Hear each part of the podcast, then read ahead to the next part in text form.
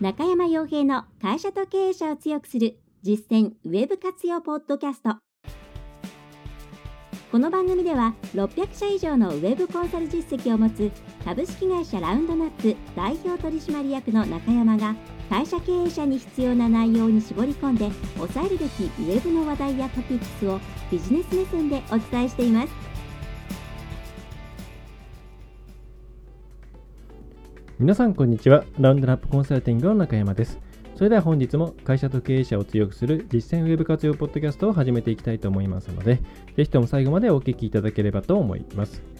えさて今回はですね第152回ということで、えー、反則と採用は表裏一体。中小企業が真面目にホームページを作る必要性というところをお伝えできればと思います。今回このテーマを取り上げた理由としては、うんまあ、相変わらずですね、中小企業さんがなかなか人が取れないっていう現実があるというところですね。でリクルートが、えー、26日、4月の26日ですかね、えー、に調査して発表した新卒のですね、大学の求人動向調査というもので、えーまあ、5000人以上の大企業であれば求人倍率は0.37倍ということで、えーまあ、3人いて1人しか大企業に入れないという状況なんで、まあ、これはあの中小企業白書とか小規模事業白書とかを見ていただいている人は大企業は結構今人を取れているよねっていう状況を、まあ、知っていただいているかなと思って、まあ、それを反映しているのかなと思います。まあ、特に景気が景気というか、まあ、先を考えると人減らさなきゃなっていう企業さんもあって、リストラしているところもあるんで、えー、そういう面でも大企業って結構人材ね、まあ、もういいよ、アップアップでっていうところはあるんですけど、まあ、それに対して、じゃあ中小企業、今人が欲しい欲しいって言っていた中小企業も同じように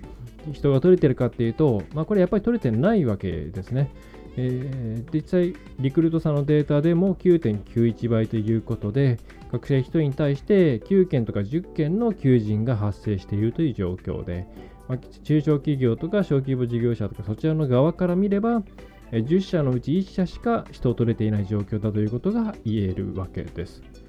で、これはまあなかなか優々しき問題で、根本的にはですね、中小企業というものに対しての見方がもっと変わってこないといけないなというところはあるんですが、まあ、とはいえですね、今の時代、うん、大企業に入ってきちんとそうそこそこ安定して、ちゃんといろんな仕組みが整っているところで働きたいみたいなイメージの部分もありますので、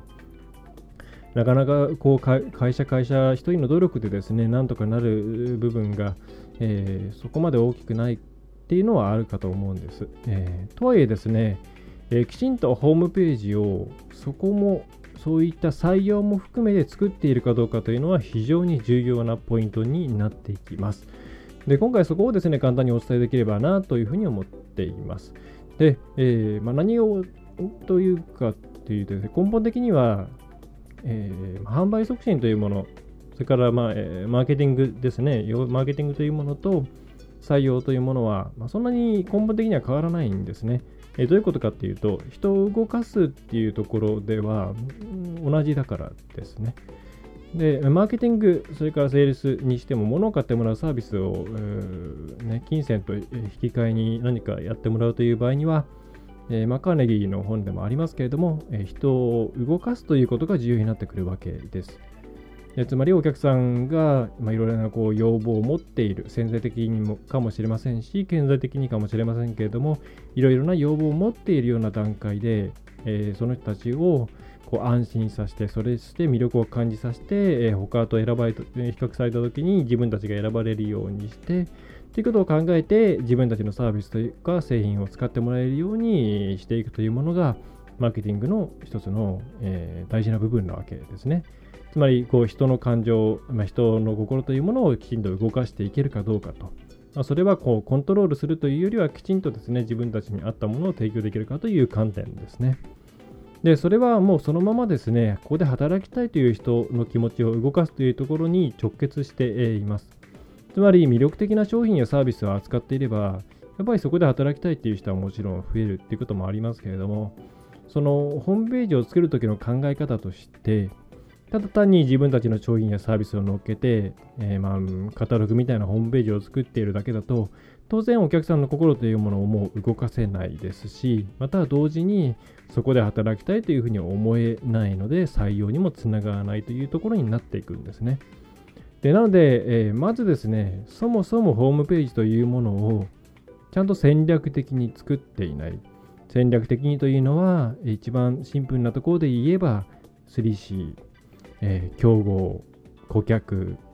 えー、そして実写ですねカスタマーとコンペティターと、えー、なんだ、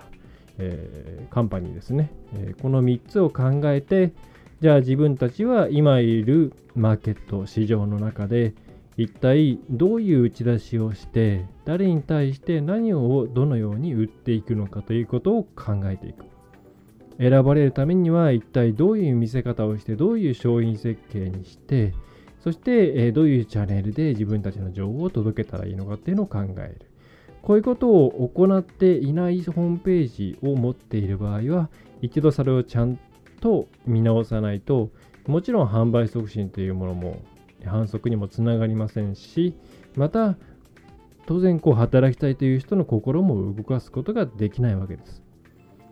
まあ、一昔前みたいなカタログ式のホームページでかなり減ってきましたけれども、まあ、まだまだですね、なかなかこうウェブとかネットというものに手が回らないという会社さんも多いので、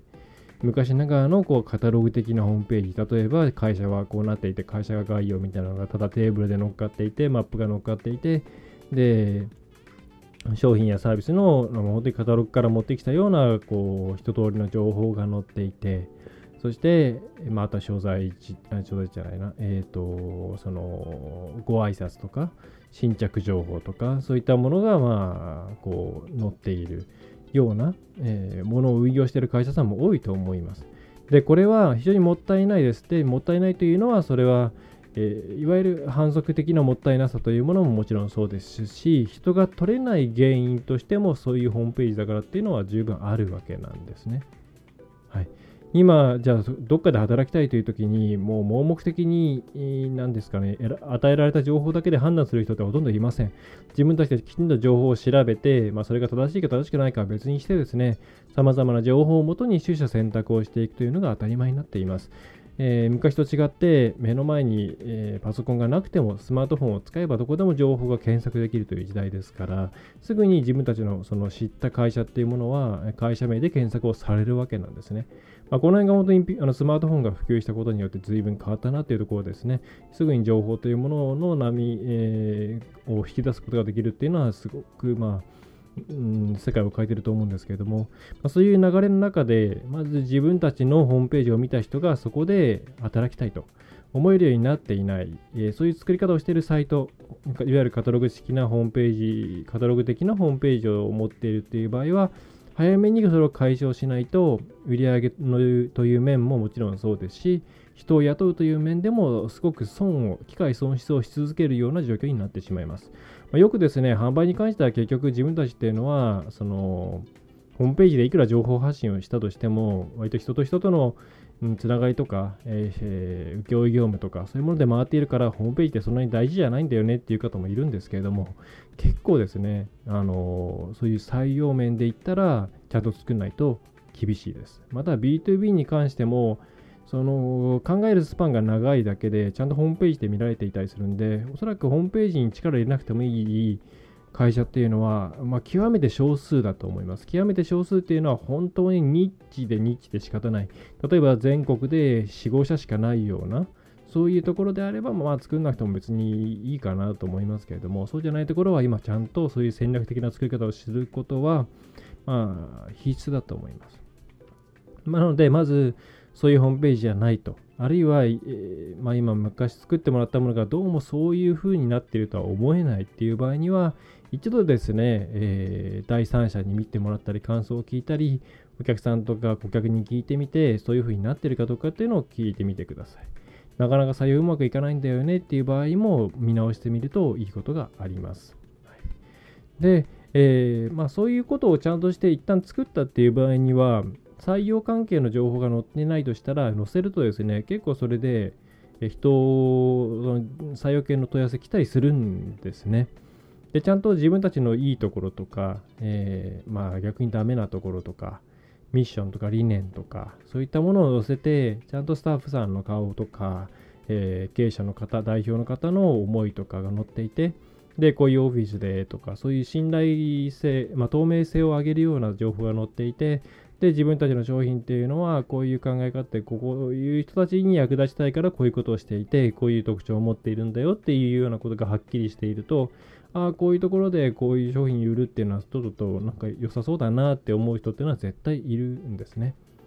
で、えー、まあ、求人っていうのはもうもはや通年やるものだと思った方がいいです。まあ、新卒に関してはもちろん新卒の時期にバーっていうのがあるんですけども、中途なんて言ったら本当に一年中なんで、で、一年中求人媒体に出すっていうのは結構大変なんで、だったらもうですね、自社に、えー、ちゃんと求人ページを載っけて、えー、常にですね、そこで、え採用をしておくっていうのはコストパフォーマンスもいいわけです。ということで、まあ、なかなか人が取れないというふうに困っている、え企業の方は、えー、自分のホームページ見られたときに、求職者の方が魅力的に思えているかどうかっていうのをぜひ一度確認してみてください。で、えそれができていないというふうに感じた場合は、それに必要なコンテンツというものを足すことを検討してみてください。結構ですね、あ、これ足りないな、あれ足りないなっていうものは出てくると思いますし、また働いている方じゃない、その第三者の方に見てもらうといろんな意見ももらえると思います。結構それで、え、特に地方とかの場合は、あのちゃんと SEO も考えてですね、求人のページを2、3ページ作っておくと、それでとあの求人の問い合わせっていうのがポツポツポツポツ来るものなんですね。えー、なので、えー、まあ、それはまあ一旦ページ作ってしまえばほとんどお金かからないでひたすら出しているようなものですし、えー、それもその無料系の求人媒体と違って載せられる情報も非常に豊富ですし、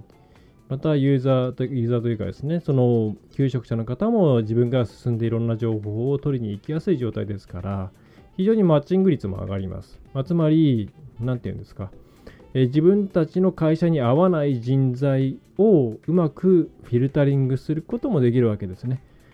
求人媒体に載せると、まあ、仕事をどっかとりあえず仕事したいから、この辺のエリアでひたすらこう求人応募してみようみたいな人に対しても、対応をどうしてもしなければいけない。面接をするなり、書類審査するなりっていうのをしなきゃいけなくなってしまうわけなんですけども、それって結構ですね、特に小さい企業だと負担だと思います。また実際それを人が入ってしまったとして、の思ったようなパフォーマンスで働いてくれなかったり、なかなかこう企業の文化とか風土と合わなかったりということもあります。ただきちんとホームページの方でそういうことを載せておくと、やっぱり自分たちの理念とか考え方とか雰囲気に合ったような人だけが応募してきやすくなりますので、そういった意味でも、やっぱりホームページの中にちゃんと求人系のコンテンツというのは入れておいた方がいいんじゃないかなというふうに思います。まあ、ある程度ですね、さまざまな部署で求人を通年で行っているという場合には、求人専用の、えー、まあ、ミニサイトみたいなものを作ってしまってもいいと思います。まあ、ただそうではなく、えー、まあ、数人とか、えー、であれば、1ページ、2ページあれば十分だと思います。まあ、あえてですね、別のサイトを作る必要性作る必要性っていうのはないかなというふうに思いますね。はい、ねということで、え、今、まあ、この、まあ、うちのお客様もですね、中小企業の方が非常に多いので、この人が取れないっていうのはよく相談されるんですけども、まあ、結構ですね、ページ作ったらなんかポツポツ来たっていうようなケースもありますし、また、まあ、これはあのホームページ作るときにもあの一緒に考えてもらうんですけど、今働いている人に対しても一体自分たちの会社はどういう会社なんだろうっていうことが伝わりやすくなりますので、そうすると、結構ですね、それを見て、あ、うちの会社ってこういうこと考えてこういうことしたいんだな、だとしたら、こういう場面ではこういう行動した方がいいのかなとか、そういうふうに、割と中の人もどんどん変わっていってくれたりしますから、今働いている方にとっても、えー、良い傾向がありますし、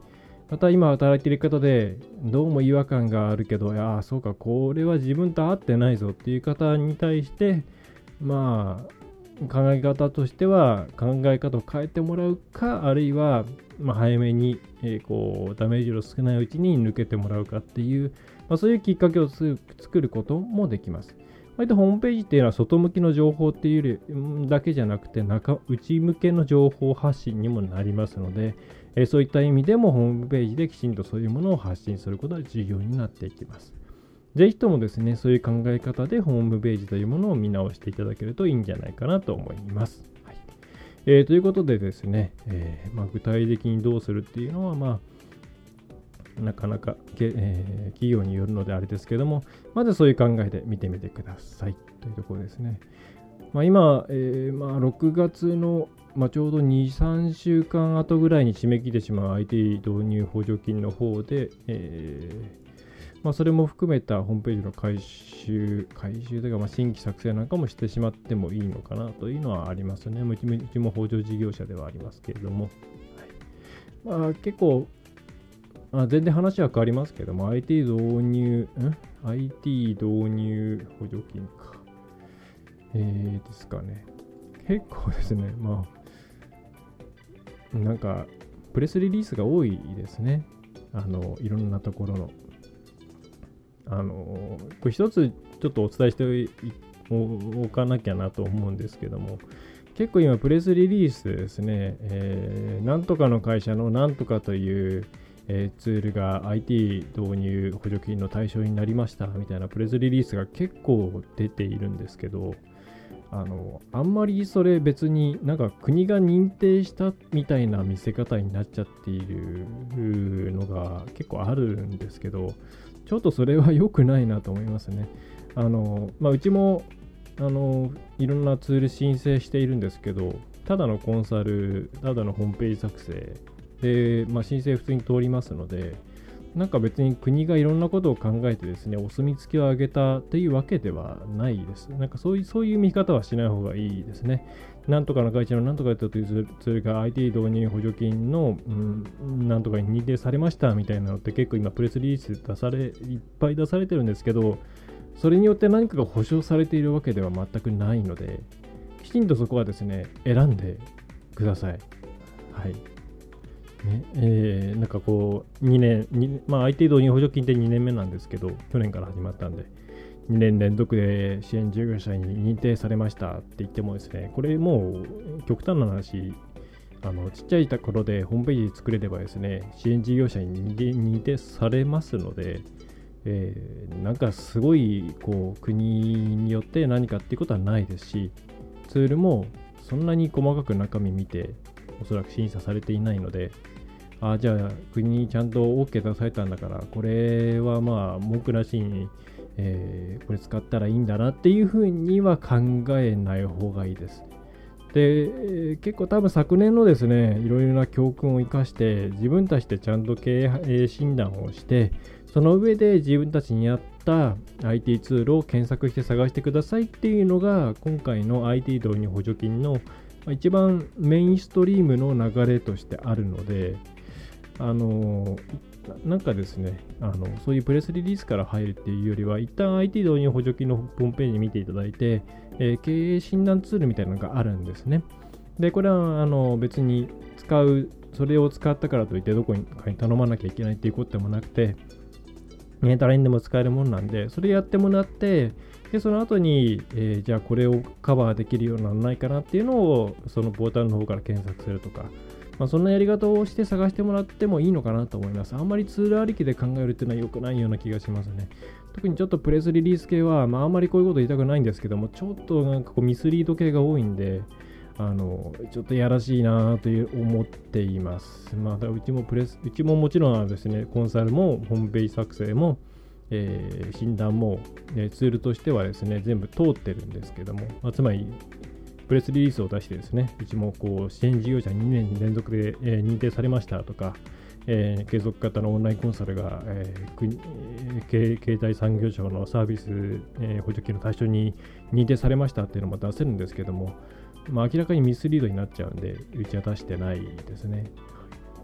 まあ、ちょっとその辺は IT 導入補助金、今、あの駆け込みが多分発生してると思うんですけど、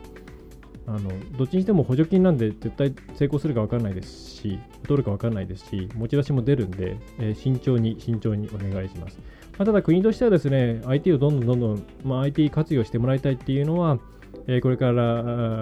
まあ、この IT 導入と生産性の改善と後継者育成ですね。という部分は、これからどん、えーと、経済産業省は、まあ、しばらくは力を入れ続けると思うんで、